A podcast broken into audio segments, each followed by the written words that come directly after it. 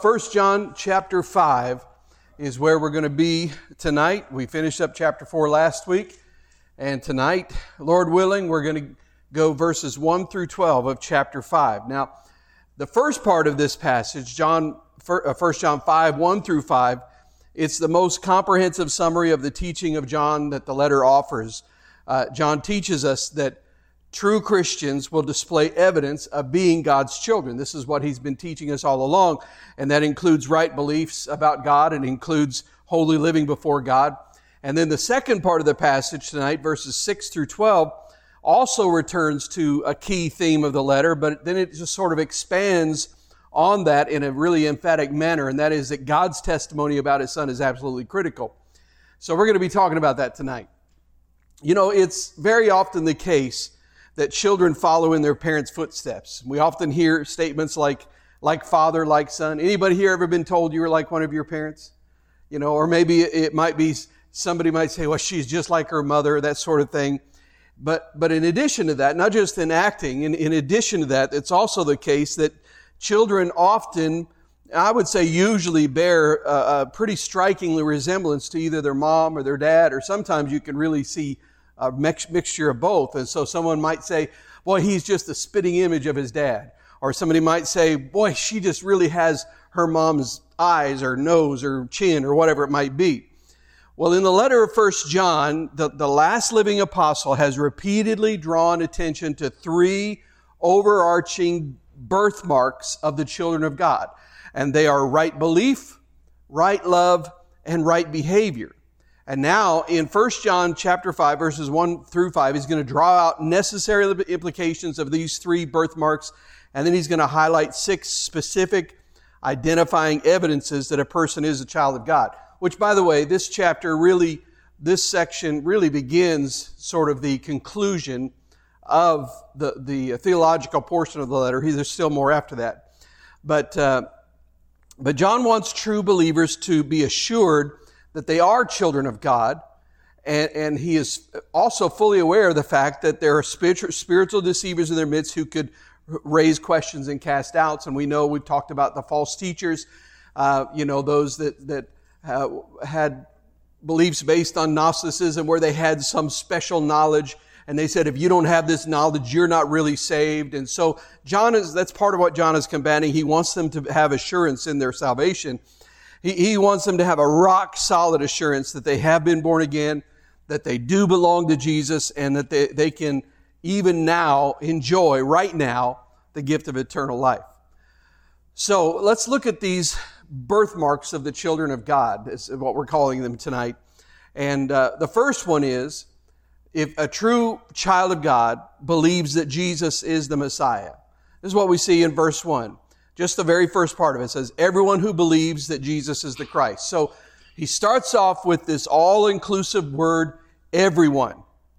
No one is excluded. All must believe, all must embrace and, intar- and, and articulate the statement that is about to follow. And he says that all must believe. Everyone uh, who believes. Now, that word believes speaks of a continuous action. It's, it, it is everyone who is believing is the idea. Uh, so it's not about just one time in the past where you said, okay, I believe Jesus is the, is the Messiah. I believe Jesus is the Christ. And then you went on and didn't do anything about it. It's Adrian Rogers, he said it very well. He said, the assurance of my salvation comes not from the fact that I did trust Christ, but that I am trusting Christ. That's the idea behind it is that I am believing in Him. I am trusting in Him every day, every moment on a con- continual basis. And what is it that we must believe? Well, we must believe that Jesus Christ is the Messiah, or that Jesus, excuse me, is the Christ or the Messiah. They're, they're the same word. One is Jewish in origin, one is Greek in origin, but they mean the same thing. We, we, we must believe, we've got to trust in the truth that Jesus of Nazareth is the Messiah. He is the Christ, the, the hope for and, and promised deliverer. Tell him I said hi. Such a confession is a birthmark that we have been born of God and that we are children of God. So here's the second birthmark. Not only do we believe that Jesus is the Messiah, but because of that, we have been born of God. Verse 1 again, everyone who believes that Jesus is the Christ is born of God. Now, now John will allude to the new birth three times in these verses. It's a theme that began way back in chapter 2, verse 29, and it, he'll complete that theme in, in chapter 5, verse 18. And, and frankly, there's, there is no doubt whatsoever, really, that where he got the idea from on this whole new birth thing, he, he got it straight from Jesus. Because it's in his gospel, John chapter 3, that the story of Nicodemus coming to Jesus at night is recorded. And what is it that Jesus told Nicodemus? He said, You must be born again. And, and in, in verse 3 of that chapter, Jesus said, Unless someone is born again, he cannot see the kingdom of God. So we know John got this whole idea of being born again or being born from above or born of God, whatever it, uh, might be, uh, how it's, however it's described, from Jesus. So, so that is a biblical description or a biblical birthmark of a Christian. And as I said, uh, Scripture also refers to being born again. Uh, it uses different phrases. Sometimes it says born from above. That's in, in John chapter 3, uh, verse 3 and 7, and 1 Peter 1 23. Then it uses a big word called regeneration in Titus 3 5. It's the same thing. Regeneration. What does that mean? It mean I'm generated again. I'm born again. It's a new creation. That's the idea. And it's not an optional or a secondary experience for a child of God. It is absolutely essential. And it is what is actually the doorway that leads us into becoming a child of God. John, Jesus said in John 3 7, you must be born again. So to be a Christian is to be born again or to be born of God. If you have not been born again, you are not a Christian and, I, and I'm using biblical, biblical terms here. Now, however, if you simply trust Jesus as your Messiah, believing in Him to be the very Son of God who lived the life that you should have lived, but you didn't, who died the death that you should have died, but now you don't have to, who was raised from the dead to give you a salvation that you do not deserve, then you will indeed experience the supernatural work of God that is the new birth.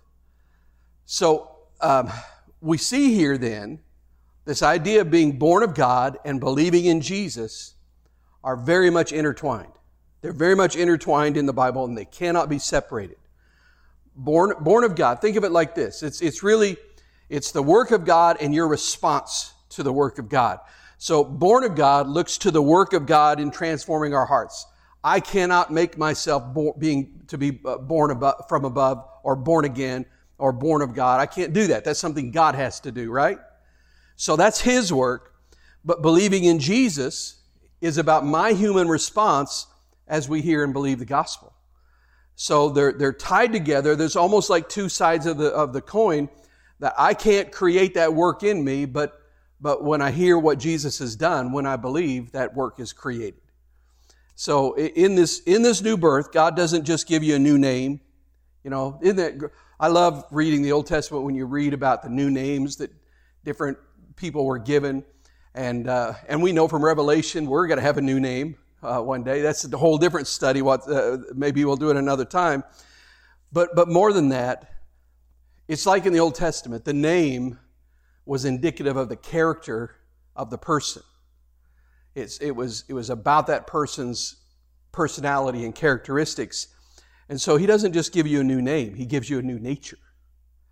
He gives you the very nature of God Himself as you enter into His family. Jesus did not come to die a bloody, uh, on a bloody cross to make us kinder and nicer people. He didn't die on the cross so that you would be a better version of you. He came to dramatically, personally, radically, and eternally transform us and to make us new people. I didn't need to be made a better Dave when I came to Christ. I needed to be a whole new man. That's what he came to do. And it is by that new birth that he accomplishes that work. And that's why it is about being born again or born of God.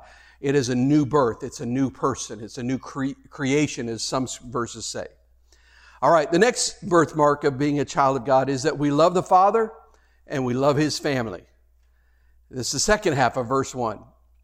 Everyone who loves the Father loves his child as well. Now, I will say, uh, it's easy to read that and say, well, loves his child. That must be talking about Jesus, but that's not, that's not what he's talking about here. uh, the context and everything shows us that he's talking about those who have been born of God. So it means that if you're a child of God, I love you uh, if, if I love the Father. And this, this new birth of regeneration, it brings us into a relationship with God the Father. The, the Father first loved us, and now we love Him for who He is and for what He has done for us in Christ. And, and, and doctrinal excellence, a bold faith, evangelistic fervor, fervor, and a generous hand, they're all very good things. However, those things are not what matters most to God.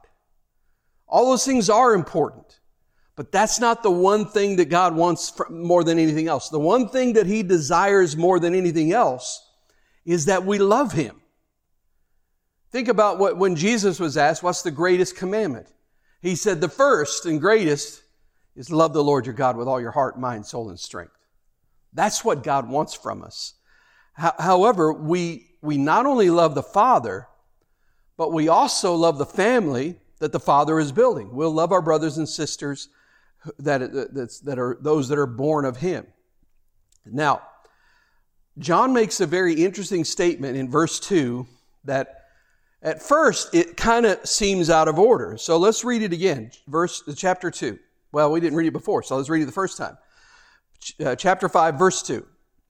This is how we know that we love the children of God by loving God and carrying out His commands. Now, I read that and you just think, is, is that out of order? Should, shouldn't he be saying that we know we love God because we love, we love His children? Well, I don't think so. I think John's point actually is grounded in Jesus' teaching that I mentioned a moment ago about the two great commands. That's in Matthew chapter 22, if you want to look it up, verses 36 through 40. But my love for others is the natural complement and, the, and companion to my first love for God. When I love God, I will keep His commands, and keeping His commands involves loving others, His children in particular. And, and furthermore, verse 3 informs us that obeying the command to love uh, one another will not be burdensome. It'll be a joy. It'll be a delight because the new birth makes it a natural thing to do. There, there's an, uh, I think a way we can understand that. There's an old saying. Anybody ever heard the saying, any friend of yours is a friend of mine? You ever heard that saying? Well, th- that bears a very interesting connection to the ideas of, of chapter 5, verses 1 and 2. The expression conveys relational strength between two people to the point that that actually extends to a third party, even if that person is unknown to the speaker. That, that is, the friendship between two people is so strong that one friend is willing to accept their friend's friend as their own friend. So that, that saying conveys strength of friendship, but it's also a, a tacit endorsement of the friend's judgment.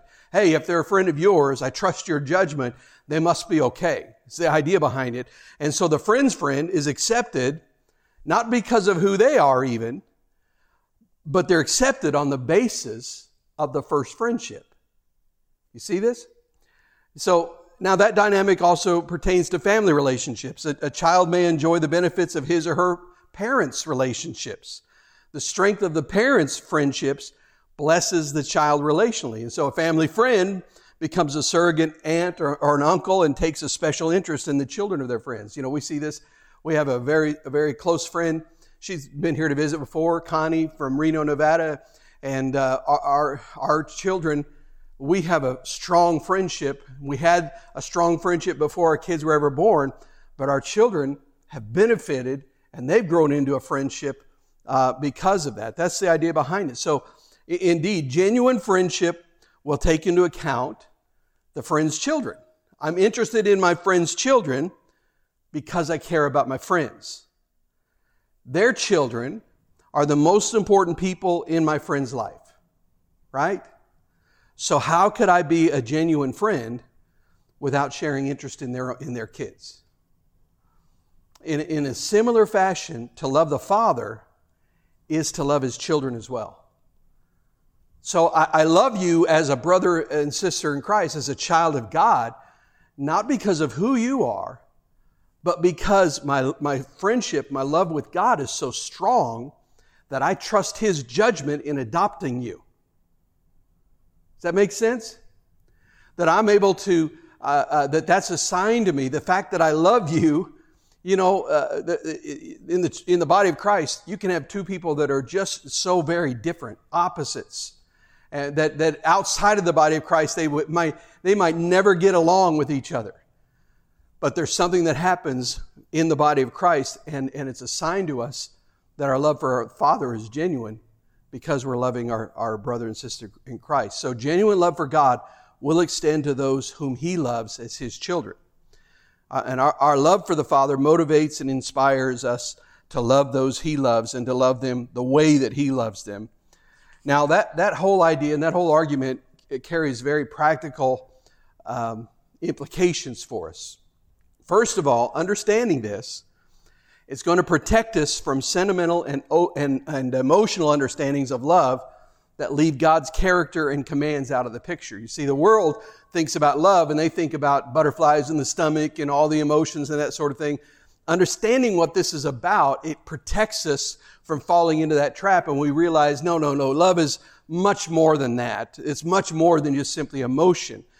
And secondly, because my love for God guides my love for others, I will, uh, I will seek their ultimate good, uh, not, not that which is just temporary or passing.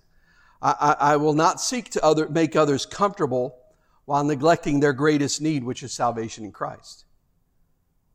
That, that, this, is, this is the reality of what means to have the love of God in us. I may, I may clothe them, I may uh, educate them, I may feed them, I may do all kinds of good things for them, and they're all wonderful undertakings but I will strive above all other acts of kindness to help them come to know, love, and trust in Jesus as the Son of God and as their personal Messiah.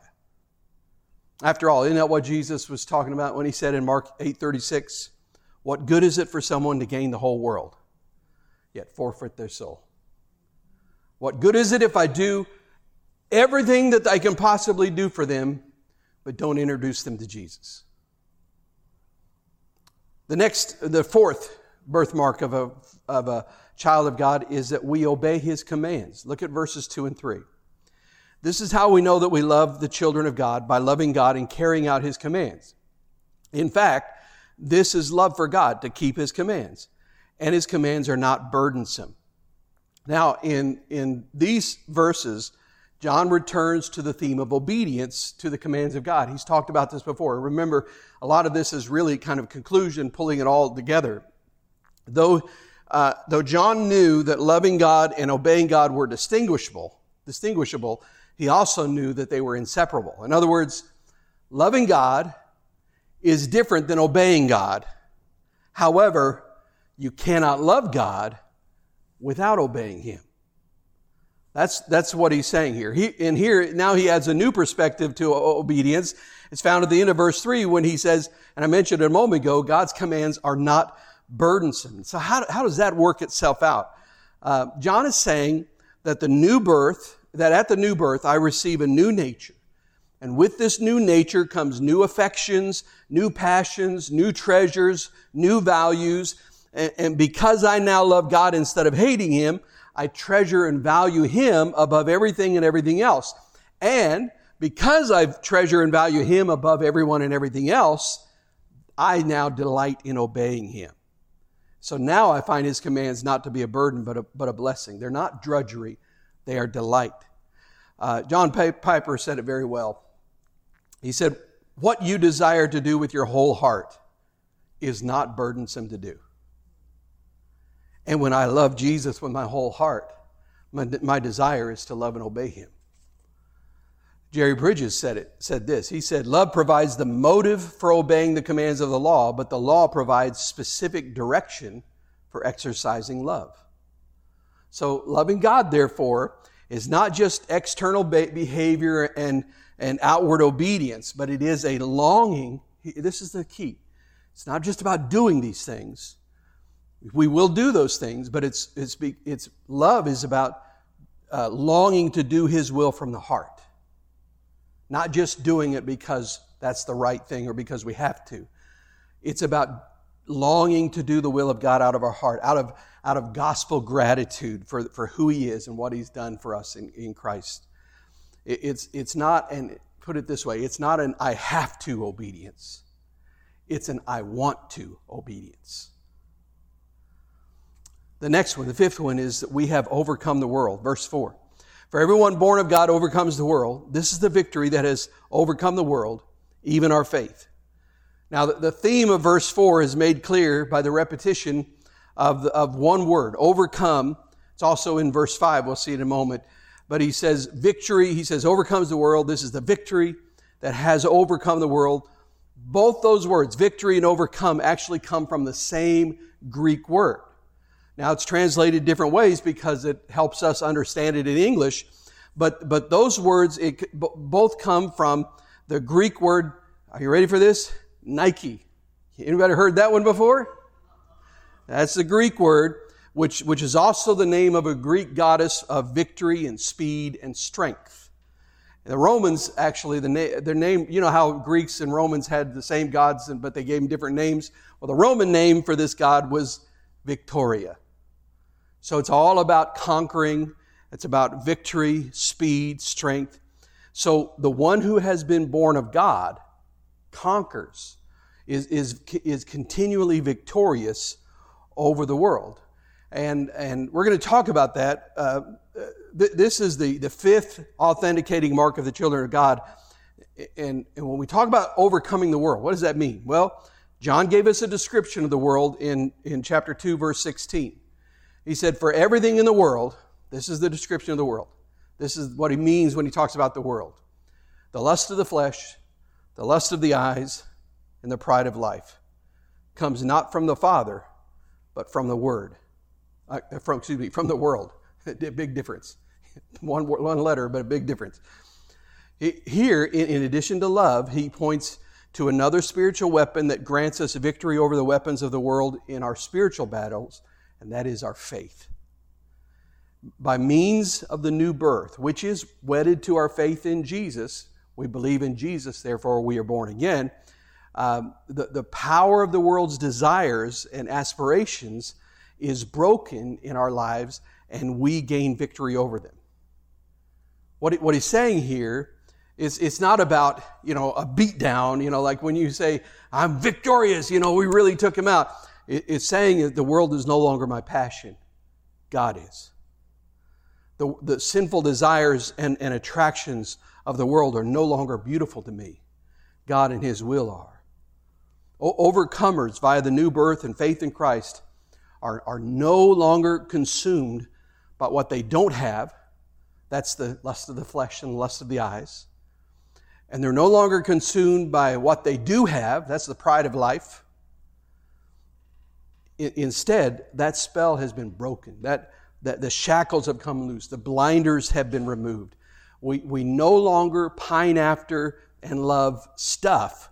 Rather, with new holy affections from being born again, we pine after and love God. The, the new birth makes all of this possible, and faith gives us the eyes to see it. So, when we talk about this and victory, this is really talking about successful, successfully living in God's way rather than succumbing to the whims and the priorities of a rebellious world. John does not mean, though, he's not saying here that we find ourselves in a state of uncompromised freedom from the trappings of the world. He's not saying, hey, you know, you're just going to be free and you, it's never going to bother you again. You don't have any issues with these.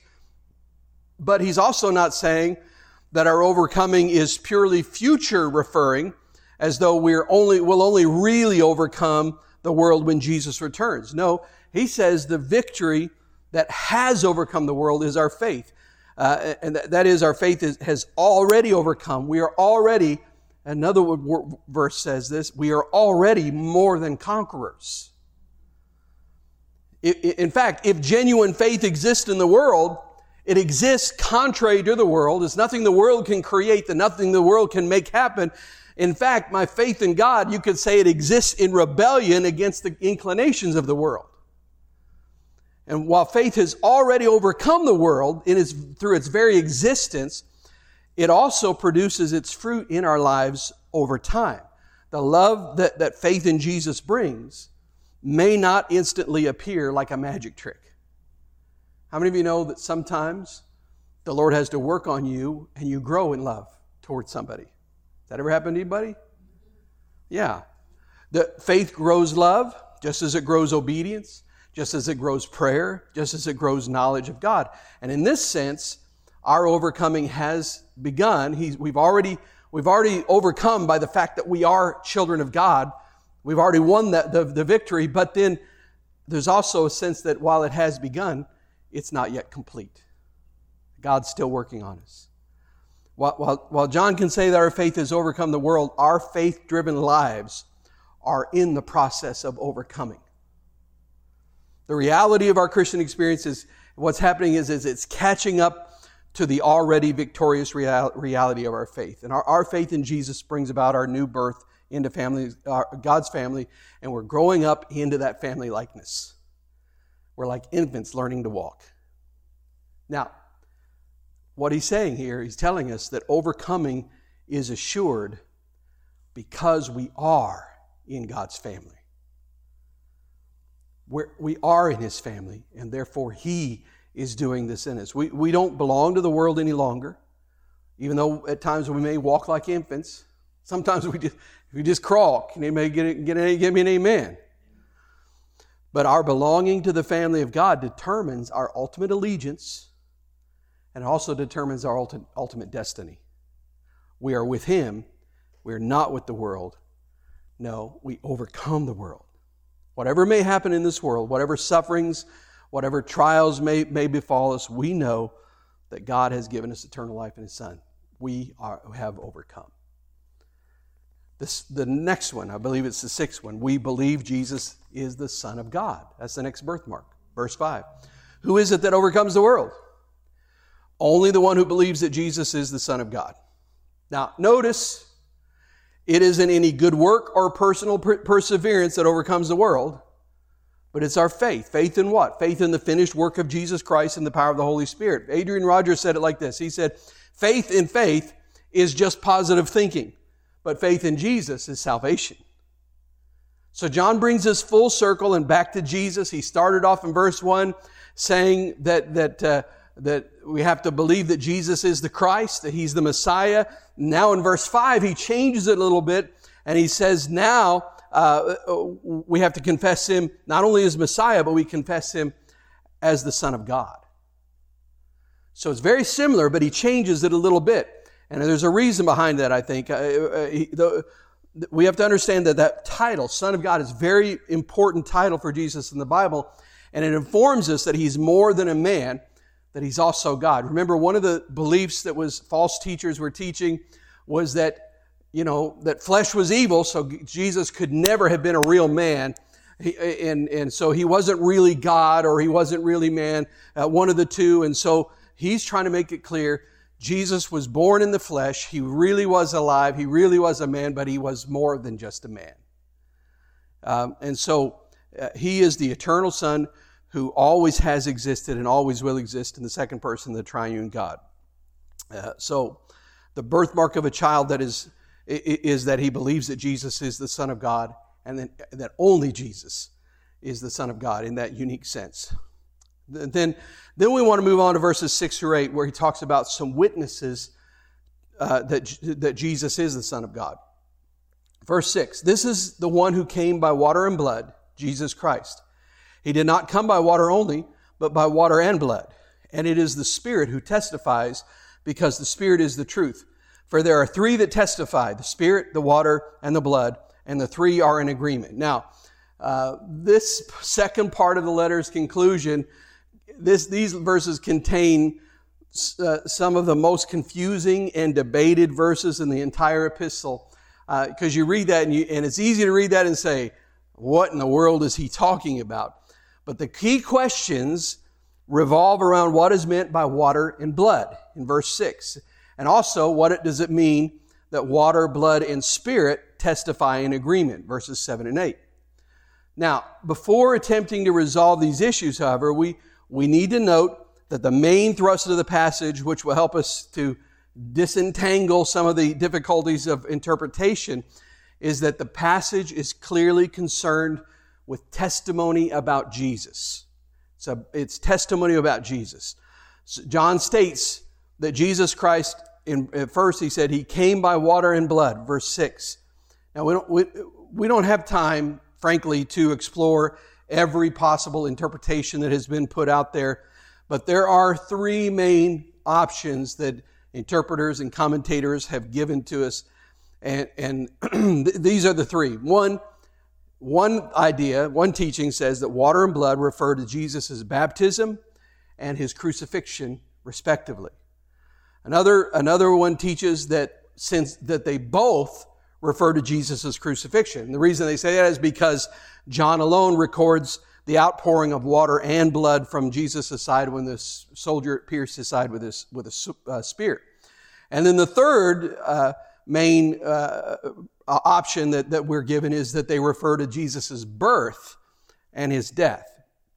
So there, there are three main clues for helping us to sort through the options. All right, now hang with me. We're going we're going to dig deep a little bit, okay? First, whatever the water and blood refer to, in verse 6, we're told that Jesus is said to have come through them. So that's an important clue. Second, John stresses that Jesus came not by water only, but by water and blood. And by saying that and rephrasing it that way, he's drawing special attention to the significance of coming by blood. And third, the water and the blood testify alongside the Spirit so, as we examine the Spirit's role, that may help us in deciphering the whole situation. So let's work through, through these clues. First clue What does it mean that Jesus Christ came by water and blood? Well, let's look at all three of these. What would it mean? If the water and blood refer to Jesus' baptism and crucifixion, then his coming by these things would seem to indicate the entrance into his public ministry, baptism. He came to the, uh, uh, uh, into, into his ministry at baptism, and also becoming Savior of the world, crucifixion. If the water and blood refer only to the second option, that is to Jesus' crucifixion alone, then uh, his coming by them would indicate merely uh, his becoming Savior of the world. Although, with that option, it's just not clear why water would even be mentioned, since blood alone could establish that point. Then the third, if the water and blood referred to the third option, which is that Jesus, it's talking about Jesus' birth and death, then it would establish the coming into the world and his becoming Savior. So this first clue already makes option two a lot more difficult than options one and three. Because with option two, if it's just about Jesus' death, then you, you, just, you just open up more questions because you're saying, okay, but then why does he refer to water? Because you could refer to his blood alone and be, be, be talking about his crucifixion. All right, second clue. We're going to put these all together in a minute. Why does John draw special attention to the blood? Second part of verse 6. Because he said he didn't come just by water, but he came by water and blood. So if the water and blood refer to Jesus' baptism and, and, crucifixion, the first option, then this would highlight the importance of Jesus becoming Savior through his, his death, talking about the blood. If the water and blood refer only to the second option, which is Jesus' crucifixion, then perhaps the emphasis on blood would infer the sacrificial nature of his death, you know, that bringing out that it was a blood sacrifice.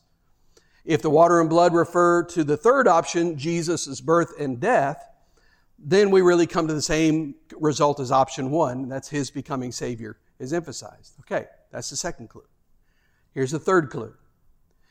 In what sense do the water and blood testify alongside the Spirit?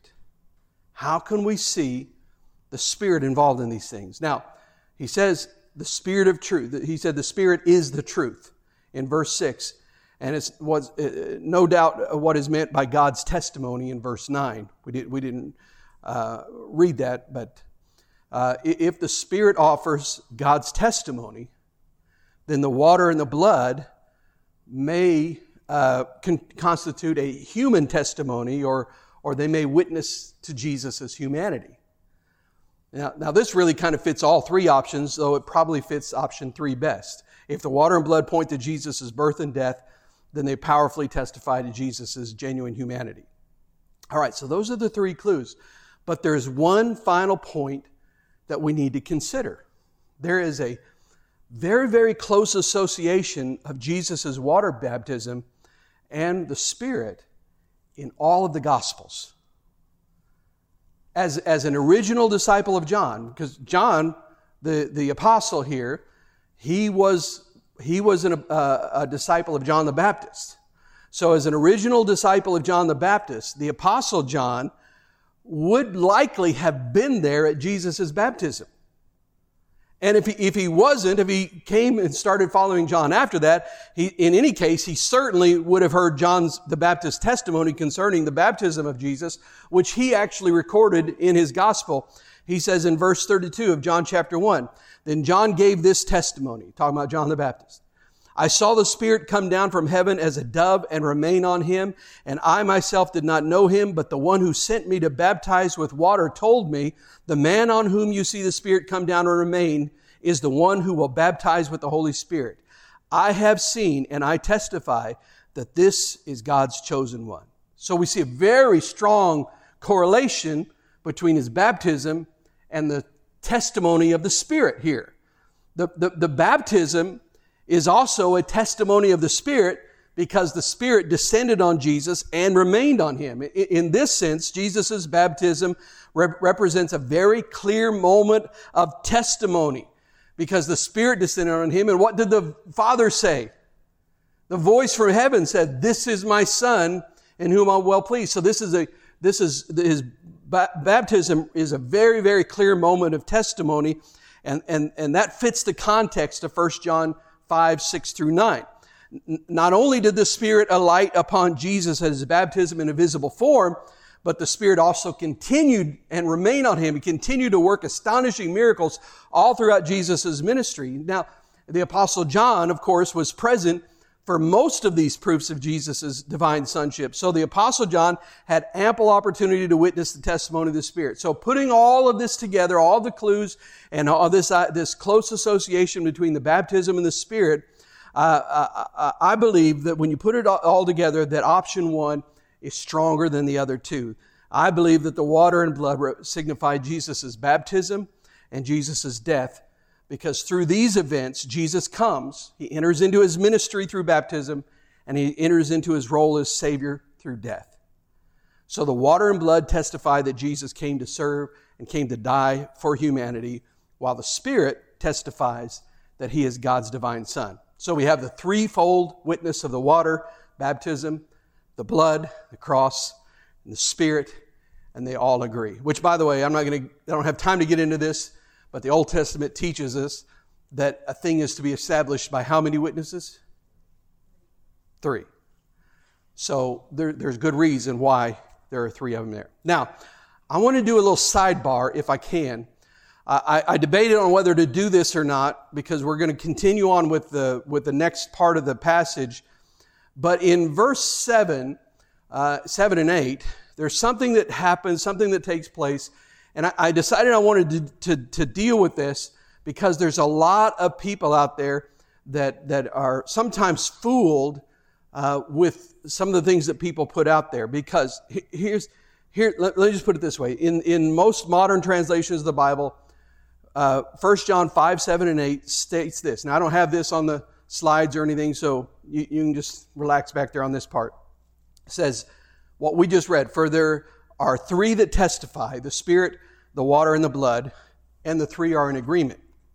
However, some older versions, older translations, I should say, most notably the King James Version of 1611, it includes a, uh, an additional clause in verse 7 that makes a clear reference to the Trinity. And there are some people have said, hey, why are they, why they pull verses out of the new NIV? Why are they just messing with it? Why are they taken out of the Word of God? Well, I'm going to help you understand this because it, it, it's anybody that says that, they do not understand how the Bible is translated and they do not understand where the translations of those come from.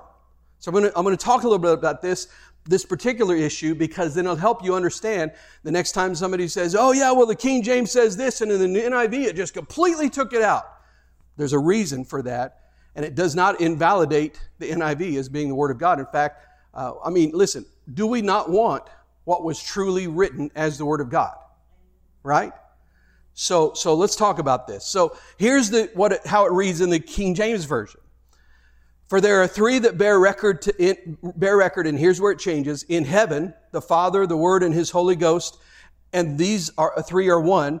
And there are three that bear witness in earth. And then it goes back to the, what it says in the other translations: the Spirit and the water and the blood, and these three agree in one. So why would modern translations remove a reference to the unity of the Father, the Word, and the Spirit, with this Word being the Son? And in fact, I even I've even heard some people say uh, that uh, they, there's some conspiracy thing. They say, well, uh, when they were translating it, there was a Unitarian, somebody who didn't believe in the Trinity, on the translating board, and they were pressuring everybody, so they just took it out. Totally false. Totally false. Uh, I mean, why would they do this? Were they motivated by some anti-Trinitarian heresy, or or was it ju- they just guilty of editorial incompetence? Were they ungodly translators, or did they just make an innocent mistake that nobody has bothered to fix for century? Well, the truth is, these additional words are called. I'm going to give you a, uh, the, what scholars call it. They call it the, uh, if I remember how to say it right, the comma Johanneum. That's right, comma Johanneum. That's Latin for the Johannine comma. Johannine meaning having to do with John. And, and, the, the comma Johanneum is left out of modern translations because after the King James Version was translated, Christians discovered clear and convincing evidence that those words had been added to John's original letter. They, they were not penned by John, the Apostle John himself. A number of facts lead us to this conclusion. First of all, out of hundreds, hundreds of Greek manuscripts available to us for discovering the original text of 1 John, only eight manuscripts contain the comma Johanneum. Only eight out of hundreds. Of these two, of these eight, two are from the 16th century. So we're talking, you know, 15, 1600 years later and one is from the 18th century. And in all of the remaining texts, the comma Johanneum was added later to manuscripts that originally didn't contain them. In short, the earliest hand copied manuscript in which the verse appears as the originally written text by the copyist comes from the time of the Reformation. That's the earliest that, we, that this shows up. Now, I, I want to just say this. We need to understand that King James Version was a great translation using what they had. But since 1611, we have found many other older manuscripts than what they had. Like anybody heard of the Dead Sea Scrolls? So, so what they do is they, they want to try to reference things and, and compare things to the oldest, that is, the closest to the original source, right? Anybody ever play the, the uh, telephone game, the gossip game, where you get a big circle of people and you whisper something to somebody, and by the time it gets around, it's completely different? That's the idea behind it. We want to get to the, to the source that is closest to the original because that is, has the greatest likelihood of being what was actually written. Okay? Are, are we on the same page here? Uh, and so by the way, that is the reason why, if you read in NIV, that there's something that's not included. And, by the way, most of them, it will include it in the margin. They, it's still there. You can read it if you want to. Uh, but the reason it doesn't appear there is because they have found, since the days of the King James, older manuscripts that didn't include those words. And so sometimes, uh, well, anyway, let's, uh, let me keep going. And we'll, we'll get to that idea in a minute. Uh, second, besides lacking, lacking uh, reliable Greek manuscript support, the Comma Johanneum also lacks historical support. It appears in none of the ancient transcripts of the Greek Bible or in the earliest Latin translations. It actually first appears in, excuse me, in Latin manuscripts in later editions of the Roman Catholic Church's Vulgate, which is just that's what they call it, but it's a Latin translation of the Bible around the sixth century because the, the priests started doing everything in Latin, right? And, and, and anyway, that's a whole different story behind that. Furthermore, the first person in history that we can find historically to clearly show knowledge of this passage was a Spanish heritage from, heretic from the fourth century. And so, some Latin speaking church fathers began referring to the phrase in the fifth century, but none of the Greek fathers, none of the early church fathers that actually used the Greek seem to have been even aware of its existence. So, with such skimpy evidence for its authenticity, how did these words get into the Roman Catholic Vulgate uh, by the Middle Ages? And, and ultimately, then, into the King James Version after the Reformation, because the King James used Greek, a Greek version that had been translated from the Latin version. So you see, it gets really convoluted. This is the problem when you, that's why you want to go back as, as, as early as you can. Well, New Testament scholar Bruce, Bruce Metzger explains that the, that the Comma Johanneum arose when the original passage was understood to symbolize the Trinity. So they read these three, and somebody thought, hey, this, that sounds like the Trinity there. And so what probably happened was they made a note in the margin uh, of something saying, you know, referring to the, to the, to the Trinity in this way, and somehow over time it eventually found its way into the text. Then around the time of the Reformation, you know, with Martin Luther and the, and the theses being, uh, you know, uh, nailed to the door of the church, around that time, the Roman Catholic scholar whose name is Erasmus, it, he was uh, creating a Greek New Testament in 1516. And he originally left out the Comma Johanneum uh, when he published his first edition.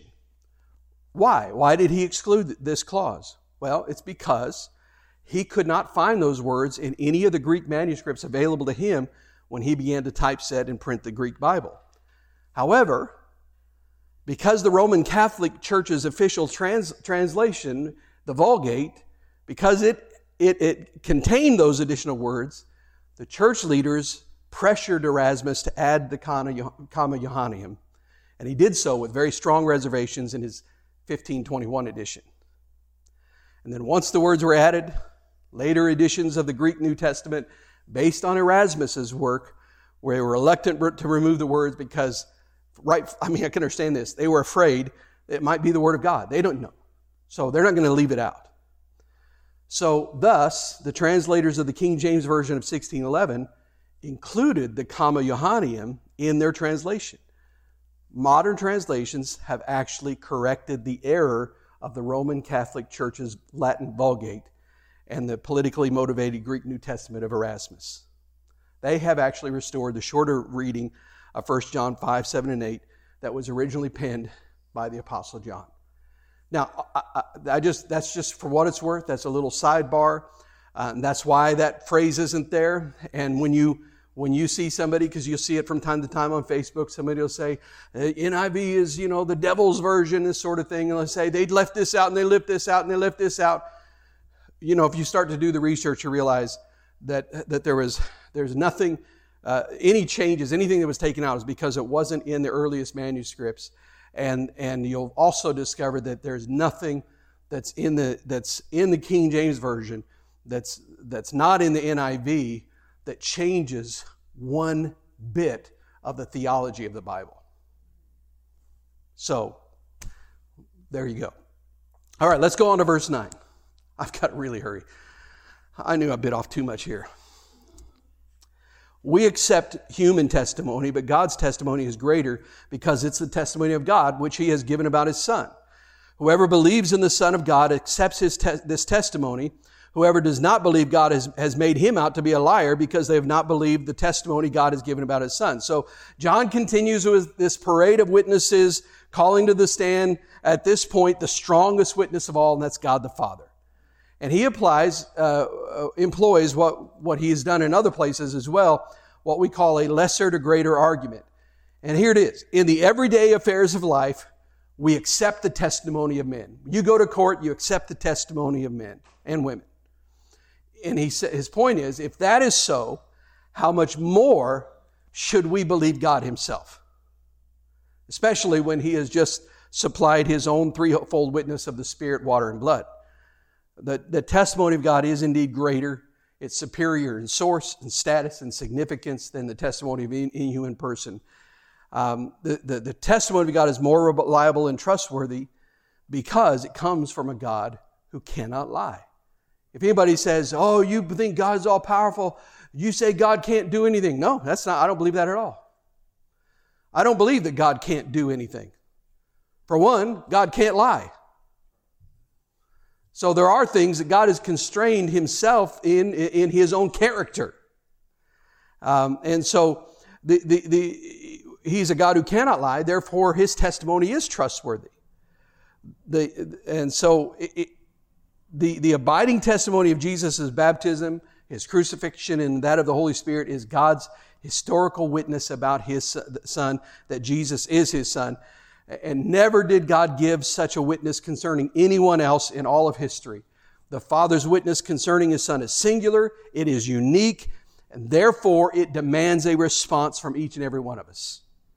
Neutrality and indecision is not an option. In fact, to not believe that Jesus is the Son of God, according to what John says, is to not believe God and to make him a liar because they've not believed the testimony he, get, he has given about his Son. J- John says that believing in Jesus as the Son of God is equivalent to accepting the Father's testimony about his Son. To reject Jesus as God's Son is equivalent to charging God with perjury. That's what he's saying. It's that simple. It's that straightforward. This is the ultimate test as to who the true believer is the one who takes God's own word for who Jesus is.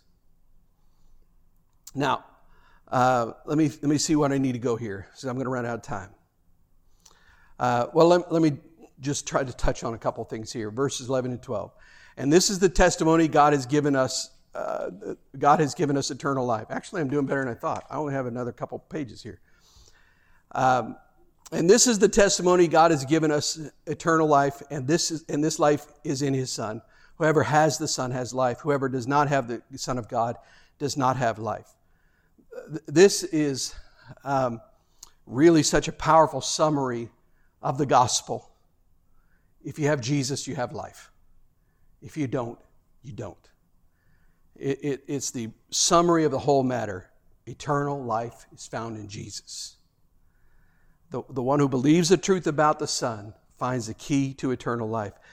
And now, bound up in this true belief about Jesus is, are all of the various elements of truth that, that John has, has been expounding throughout the whole letter about Jesus, that Jesus' blood purifies from all sin, verse, chapter 1, verse 7, that he is our advocate with the Father, chapter 2, verse 1, that he is the propitiation or the atoning sacrifice for our sins, chapter 2, verse 2 and 410, that he is the Christ, chapter 2, 22, that he destroys the devil's work, chapter 3, verse 8, that he laid down his life for us, chapter 3, verse 16, that he has come in the flesh, chapter 4, verse 2, and that he is the Son of God, chapter 4, verse 15, and now chapter 5, verse 5.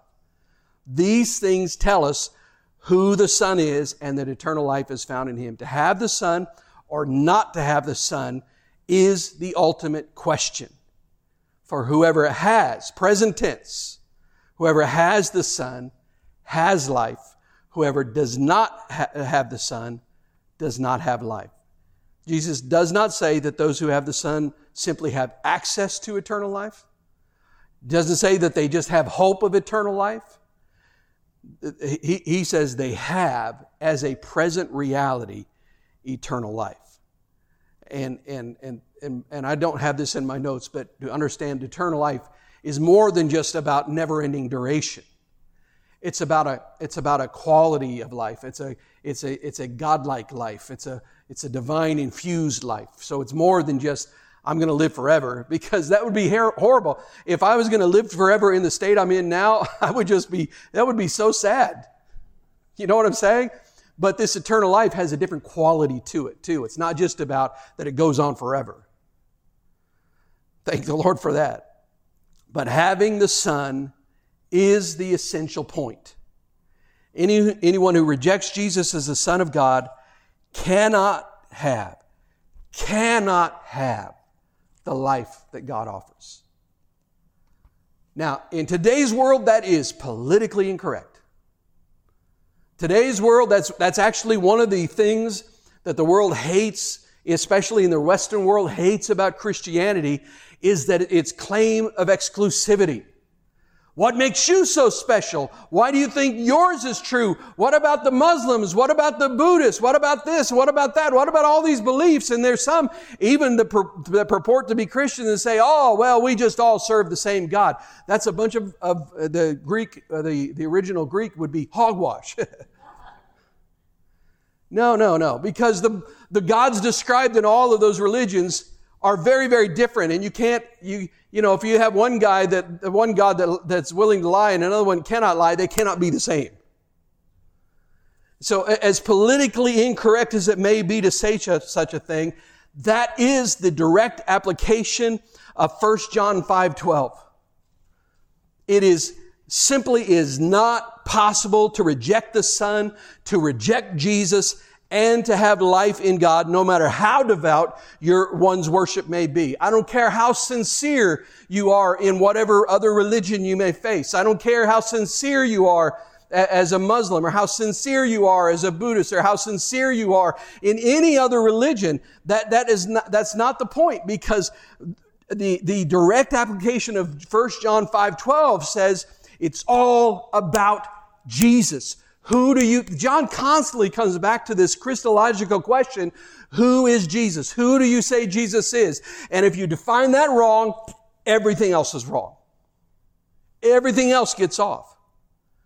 This, the exclusive is, exclusivism of the Son is absolutely central to authentic Christianity. Now, that is not to say that we should, that, that, that it's, it's about uh, uh, proclaiming that in a, in a proud and arrogant manner. You know, it's not to say, oh, we got the true God, you bunch of morons. No, it's about saying, Jesus is the only way. Please let me tell you about it. Please let me tell you about it because the way you're going leads to destruction.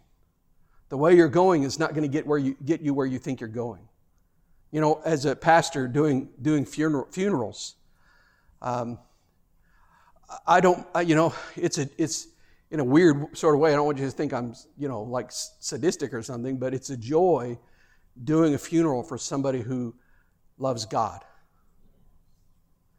Uh, it's more of a celebration. But let me tell you, it is a laborious chore to try to preach a, a funeral for somebody whom you know, as far as you know, never made a profession in Christ, Christ never chose to, to serve Him. Because everybody wants to say, oh, well, they're in heaven. Well, when I'm preaching, I can't say that. I'm not gonna, I'm not gonna, you know, I've been in a, a funeral service one time as this young kid, I think he was just maybe 18, 19, maybe early 20s, that he died of a drug overdose. He had been running from God, hadn't been in church, hadn't, no sign whatsoever. And, and yet the preacher got up and said, talked about how he's in heaven today. I can't do that. Because if there's no evidence that he accepted the Son, there's no evidence that he has eternal life in him. It, Jesus himself said, I am the way and the truth and the life. No one comes to the Father except through me. So I'm not arrogant in proclaiming that. I'm just saying what Jesus said. And that is part of the motivation for us to tell other people.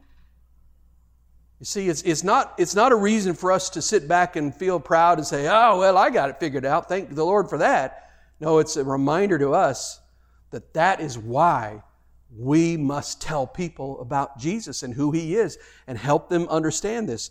Uh, we have to learn again that Jesus is a divisive figure. We know that. And we're seeing that more and more in our world today we cannot accept him without being rejected by others. I'm here to tell you. If you want to be happy and, and, and accepted by the world, if, if that's more important to you, then you're not going to be able to live for Jesus.